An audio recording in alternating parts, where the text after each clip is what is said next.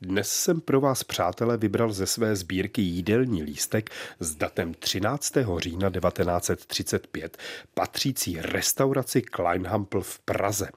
Objevil jsem ho v jednom zapadlém antikvariátu v Jižních Čechách a udělal mi obrovskou radost. Jednak je to klenot a nestál tolik peněz. Jednalo se o vyhlášený komplex zahrnující velkokavárnu, restaurant, vinárnu, americký express buffet, tedy automat, lahůdkářství, sály s kulečníkem i vyhlášený obrovský biograf metro pro tisíc návštěvníků, v němž zrovna běžel monumentální a svým názvem bohužel i předvídavý americký dokumentární film Století v plamenech o první světové válce. Ach, ty jsi úžasná. To dávno vím. Pánové, pánové, dovolte, abych začala tak, jak se na slušnou společnost patří. V dnešních dějinách kuchyně vás vítají Roman Vaněk, toho už dobře znáte, je to sběratel jídelních lístků z celého světa, také autor knih o české kuchyni a receptech a zakladatel Pražského kulinářského institutu, kde naučí vařit i ta největší nemehla, třeba jako jsem já. Pochopitelně Iva Bendová, žena, která mě drží v opratích rozhlasového scénáře a dnes poprvé můj vzácný kamarád a přítel, historik Martin Franc. Děkuji za vřelé přijetí do sehraného týmu, Ivo Aromane. Dnes máme před sebou lístek z roku 1935, to znamená, že se vrátíme o celých 82 let zpátky. Mimochodem, pánové, vy víte, že jsem velkou milovnicí módy. Navíc té, která podtrhne ženskou linii, což jsou i ta 30. léta. V tomto období vzniklo první umělé vlákno, které dalo základ populárním, elegantním nylonkám, které během války sloužily jako velmi dobrý prostředek výměného obchodu vojáků. A tak o tom já také něco vím. Druhá světová válka a produkce nylonu začala směřovat jinam. Nylonky, nebo také můžeme říct silonové punčochy, byly dárkem, kterým dělali američtí vojáci dojem na ženy po celé Evropě. A dost často si je nylonkami naklonili na svou stranu, minimálně na tu intimní stranu. No nevím, jak by na mě moje žena Janička koukala, kdybych jí přinesl jako odpustek za noc strávenou v hospodě místo růží silonky v tělové barvě.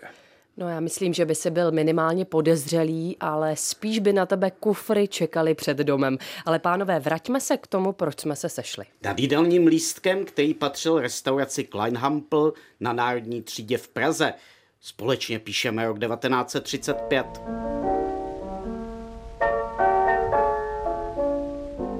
Jako historik považuji za důležité nám některé události té doby připomenout.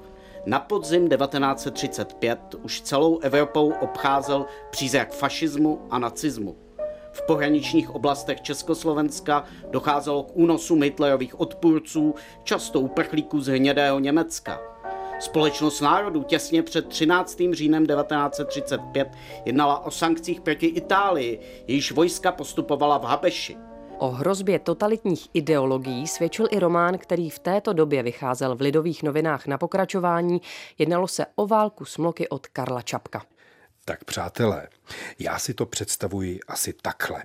Je krásná říjnová neděle a občané či návštěvníci Prahy jdou po dlouhé procházce na telecí koleno za 8,50 a americký puding za 5 korun. Doplním, že v tento den probíhala 53. velká pardubická steeplechase. Ti, co nemohli dorazit přímo na závodiště, poslouchali aspoň přenos v rozhlase. A já už to vidím v barvách. Ty dámy v krásných obrovských kloboucích, neodmyslitelná okrasa koňských závodů.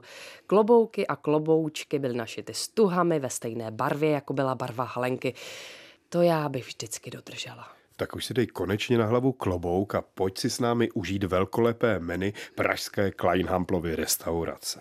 Když je tak hezky, tak mě zavřete do restaurace?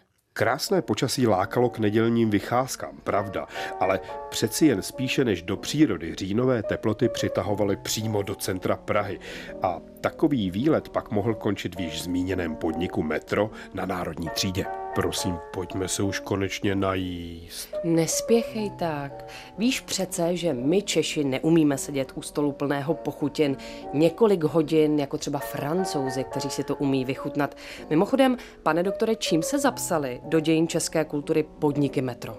Můžu se rozpovídat? No můžeš, ale po tobě už konečně jdu na řadu já. Vždyť nedělní oběd měl totiž několik chodů a když si představím, že mi nesou na podnose nadívaného holuba s kompotem nebo koroptvičku na špeku, skoro bych historii restaurace Kleinhampel přeskočil. No ale to bychom ochudili naše posluchače o zajímavé informace, které dnes už jen tak nenajdou. A to by byla škoda. Ale no jo, vždyť už mlčím. Vlastně proto jsem Martina France, historika v oboru znalého, přivedl.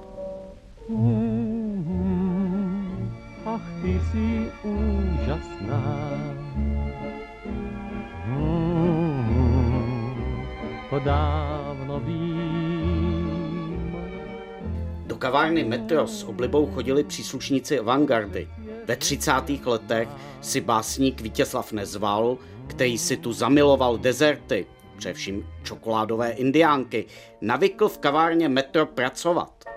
Proto právě zde byl v roce 1934 odsouhlasen Jindřichem Štyrským, Toajen, Bouslavem Broukem a Vincencem Makovským text letáku ohlašujícího vznik surrealistické skupiny. S Nezvalem se v kavárně scházeli i další jeho přátelé, jako Konstantin Bíbl nebo autor malého bobše Josef Věromír Pleva. Zároveň se kavárna Metro stala od roku 1929 hlavním sídlem uskupení Levá fronta. Podnik navštěvovali ale i jiní umělci a literáti, jako slavná novinářka Milena Jesenská, či o něco později básník Jiří Orten.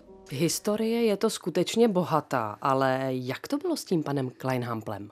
Za vybudováním velkolepého podniku stál lahutkář Václav Kleinhampl, který má nyní v stále stojícím paláci Metro i pamětní bystu. Přátelé, zkuste si to představit. Je rok 1935, neděle s datem 13. října a je pravděpodobně krásné počasí. A já už na starý gramofon pokládám černou desku a do ruky si beru vyhlášený Kleinhamplův čokoládový indián. No a co ta hudba, Ivo? Tu nechám na tobě, Romane. Přátelé, R.A. Dvorský. Ach, ty jsi úžasná. To dávno vím. To přeci je řeč jasná. Víc nepovím. Já nejsem schopen říci slovo jediné. Když tebe vidím, tu je rázem srdce mé ztracené. Mm, ach, ty jsi úžasná. Mm, já mám tě rád.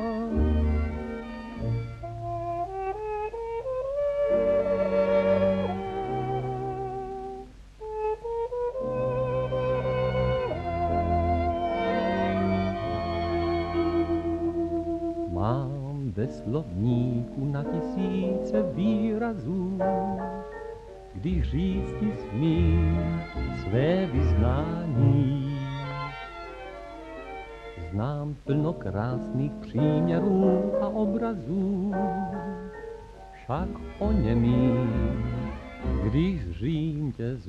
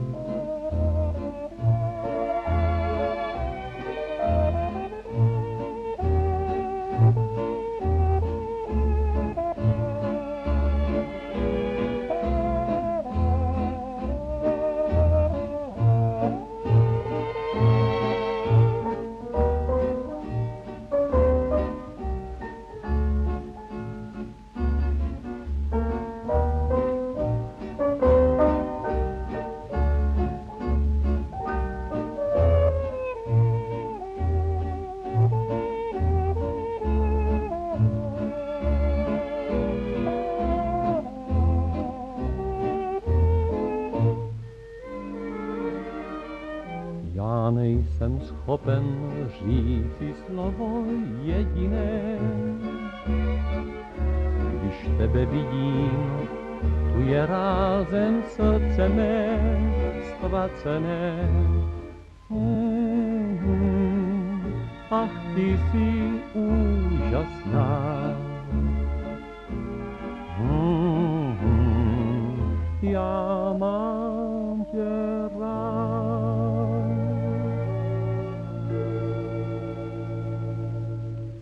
V odpolední s dvojkou posloucháte dějiny kuchyně, ve kterých dnes sedíme nad jídelním lístkem z roku 1935, konkrétně ze 13. října. Naším novým strávníkem, tedy obrazně řečeno, je historik Martin Franc. Za chvíli si u Romana Vaňka objednáme předkrm, ale dovolte, abychom vám ještě představili výraznou osobnost, jakou pan Václav Kleinhampl, zakladatel lahůdkářství na Národní třídě v Praze byl. A to je pravda, byl mimořádně agilním podnikatelem. Osamostatnil se již roku 1903. Patřil mezi zakladatele České komerční banky. Po smrti Václava Kleinhampla komplexnost nabízených služeb a celkově moderní pojetí v podniku Metro pomáhalo v boji s konkurencí, která rozhodně v lahůdkářství nebyla malá. Jen pár kroků od paláce sídlila vyhlášená firma Paukert, nedaleko na takzvaném Zlatém kříži se nacházelo další proslulé lahůdkářství, firma Zoufalý. Dnešní jídelní lístek je z 13. října 1935, což, jak už jsme řekli, byla neděle. Co si tedy mohli návštěvníci v podniku Metro k takovému nedělnímu obědu dát? Já jsem slyšela, že velkým tahákem byl prý výhodný prodej celých meny. Přesně tak. Čtyřchodové menu vyšlo na pouhých 9,50, pětichodové pak na 12 korun. Přitom nejlevnější samotné hotové jídlo, tedy například šťavnatý guláš s knedlíkem, stálo 8,50. Podle dobových zvyklostí se nabízela jedna hnědá polévka s játrovými noky a jedna polévka bílá. Bílá, té jsme říkali jako děti, pokud si dobře pamatuji, mléčná, anebo také hladká Anička. Vlastně máš pravdu, Ivo. Jednalo se o jakousi zadělávanou polévku nebo ragu, chceš-li vycházející z jížky, smetany a nebo z mléka. Vraťme se k menu. Předkrmy byly na výběr celkem tři. U moskevských vajec bychom si mohli myslet, že jde o nějakou obdobu slavných ruských vajec, ale nebylo tomu tak. Podle československého kuchařského lexikonu z 30. let se jednalo o vejce obložená kysaným syrovým zelím, celerovým a okurkovým salátem, červenou řepou a samozřejmě rosolem. I další předkem se svým názvem hlásil k východní velmoci.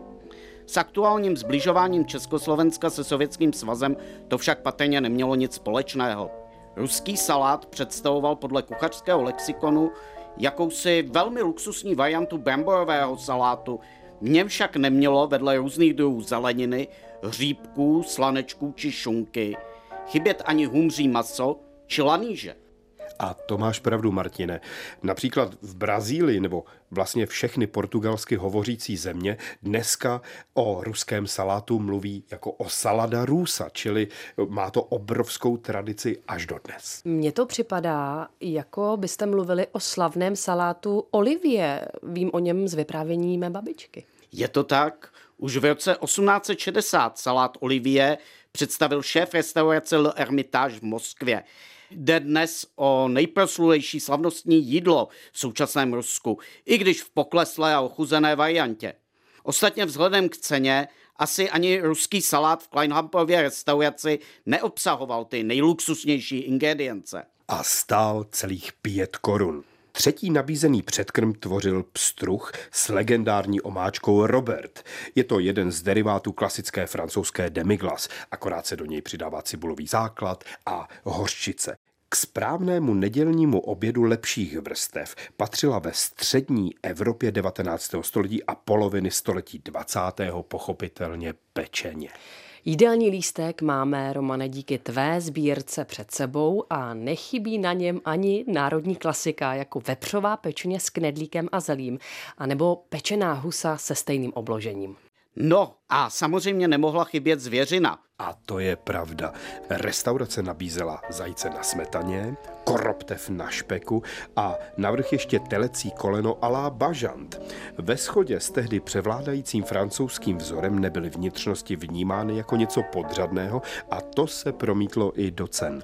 Vedle hovězího jazyka podávaného tradičně se smetanovou polskou omáčkou se ovšem jednalo o ty nejjemnější telecí vnitřnosti jako smažený mozeček nebo játra se špenátem. Když to slyším, tak já nemusím maso jíst zase tak často. Jaká byla nabídka bezmasých jídel v Kleinhamplově restauraci? Vždyť se podívej, jedli se třeba hříbky s vejci nebo smíšená zelenina s vejci, ale nemyslete si, nešlo zrovna o nejlacinější pokrmy. Dost bylo pánové masa a zeleniny. Co mě pozvat na zákusek, ten si dopřávám i k večeři. A není to na vás vůbec vidět, Ivo. Děkuji, pane doktore. Na dezerty bylo možno vyrazit do kavárny Metro, třeba na ony slavné čokoládové indiánky. Ale svou nabídku měl i restaurant vedle jablkových řezů, to byl 13. říjen 1935 i americký puding, tedy moučník podobný klasickým pudinkům anglickým ze strouhanky, hovězího loje, spousty kandovaného ovoce, mouky, pomerančové kůry, žloutků z kořice muškátového oříšku a samozřejmě sklenky rumu. Tímto zavíráme pomyslné dveře restaurace Metro na Národní třídě a já si odnáším jídelní lístek s datem 13. října 1935 a už teď přemýšlím, čím vás překvapím za týden. Já děkuji za skvělý čaj a chlebíček v americkém express buffet na národní třídě a když dovolíte, zůstanu si ještě chvíli o 82 let zpátky, v automatu si koupím nějaké nealkopití, projdu se kolem sálu s kulečníkem a zajdu do vyhlášeného biografu pro tisíc návštěvníků. Pane kolego, dovolím si zůstat s vámi, protože film Ať je neboštík s Hugo Hásem v hlavní roli v režii Martina Friče si nenechám ujít. Zavřete oči, odcházíme. Jen pro ten dnešní den stojí za to žít. Jen klid svůj tichý mít, víc po ničem netoužit jen pro ten dnešní den, snad pro úsměv váš, se život změní v sen. Ten den, když štěstí potkáváš, nesmíš se ptát, co bylo včera, bude zítra zas, jen dnešek uchopit a pochopit, že nejkrásnější den je den, jen pro ten dnešní den stojí za to žít. Jen klid svůj tichý mít a víc po ničem netoužit